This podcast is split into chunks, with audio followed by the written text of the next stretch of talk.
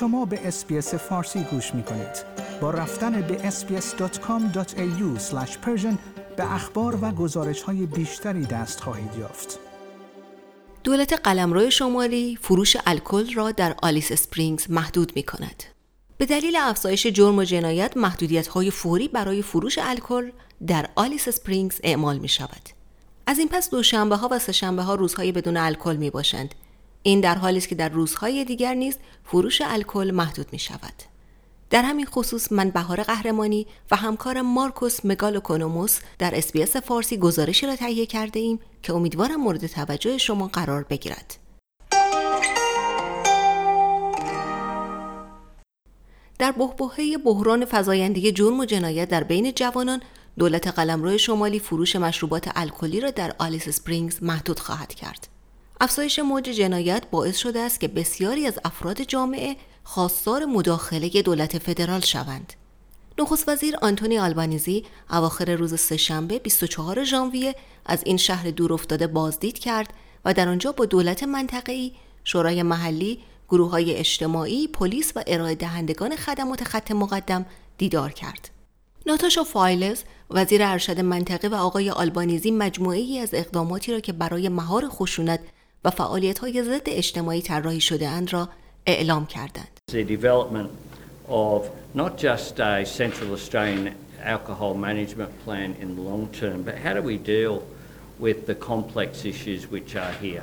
آنها ممنوعیت فوری فروش الکل بیرونبر را در روزهای دوشنبه و سهشنبه اعلام کردند و ساعات خرید و فروش الکل را در روزهای دیگر به ساعت 3 تا 5 بعد از ظهر و با محدودیت یک خرید برای هر نفر در روز کاهش دادند.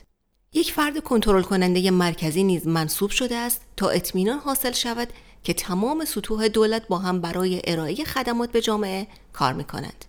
این کنترل کننده دور لندرسون همچنین محدودیت های الکلی جایگزین را که جایگزین ممنوعیت های منقضی شده در سال گذشته شده است را بررسی خواهد کرد. آقای آلبانیزی همچنین قول داد که میلیون ها دلار اضافی برای تقویت امنیت و ادامه خدمات و برنامه های اجتماعی در آلیس سپرینگز و نواحی اطراف هزینه کند. We will be extending the safety and community services uh, funding that we provide uh, for Central Australian organisations beyond June 2023. Uh, that will be a $25 million commitment to provide that certainty for the workforce and for those organisations and for those people who depend upon their services going forward. ناتاشا فایلز وزیر ارشد قلمرو شمالی گفت که مقصر الکل و جوامع دورافتاده ناکارآمد هستند اما یکی دیگر از مداخله های دوران هاوارد از طریق ممنوعیت مصرف مشروبات الکلی و کنترل های رفاهی راه درستی نبود. او درخواست مداخله فدرال پلیس یا ارتش را رد کرد. خانم فایلز میگوید مشکلات آلیس سپرینگز چند وجهی بودند و باید فوراً حل شوند. So I do ask the community to understand we do not take these decisions lightly, but these are measures to reduce the amount of alcohol in our community. Is it a decision that police fully support? And by reducing that amount of alcohol, we will reduce the harm. مالکان سنتی آلیس سپرینگز می‌گویند که دهه ها بیتوجهی مزمن و سیستماتیک به جوامع دور افتاده به این بحران دامن زده است. همچنین خانم فایلز یک پیام انتقادی به رهبر گروه اپوزیسیون پیتر داتون صادر کرد. In terms of the alcohol restrictions, we have seen changes over the pre- previous six months. Peter Dutton was a part of the coalition cabinet that sat there and let the Stronger Futures law lapse in the Northern Territory. Yet over the last few weeks, he's played politics with this issue without even visiting the Northern Territory.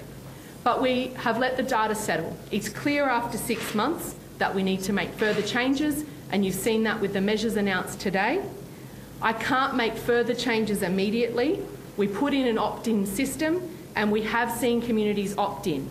That opt in finishes next week. And what I commit to is looking at the system, working with the community, including the possibility of placing an opt in system. آقای داتون آن را بزرگترین مشکل در استرالیا و یک مشکل قانون و نظم و جرم نامید.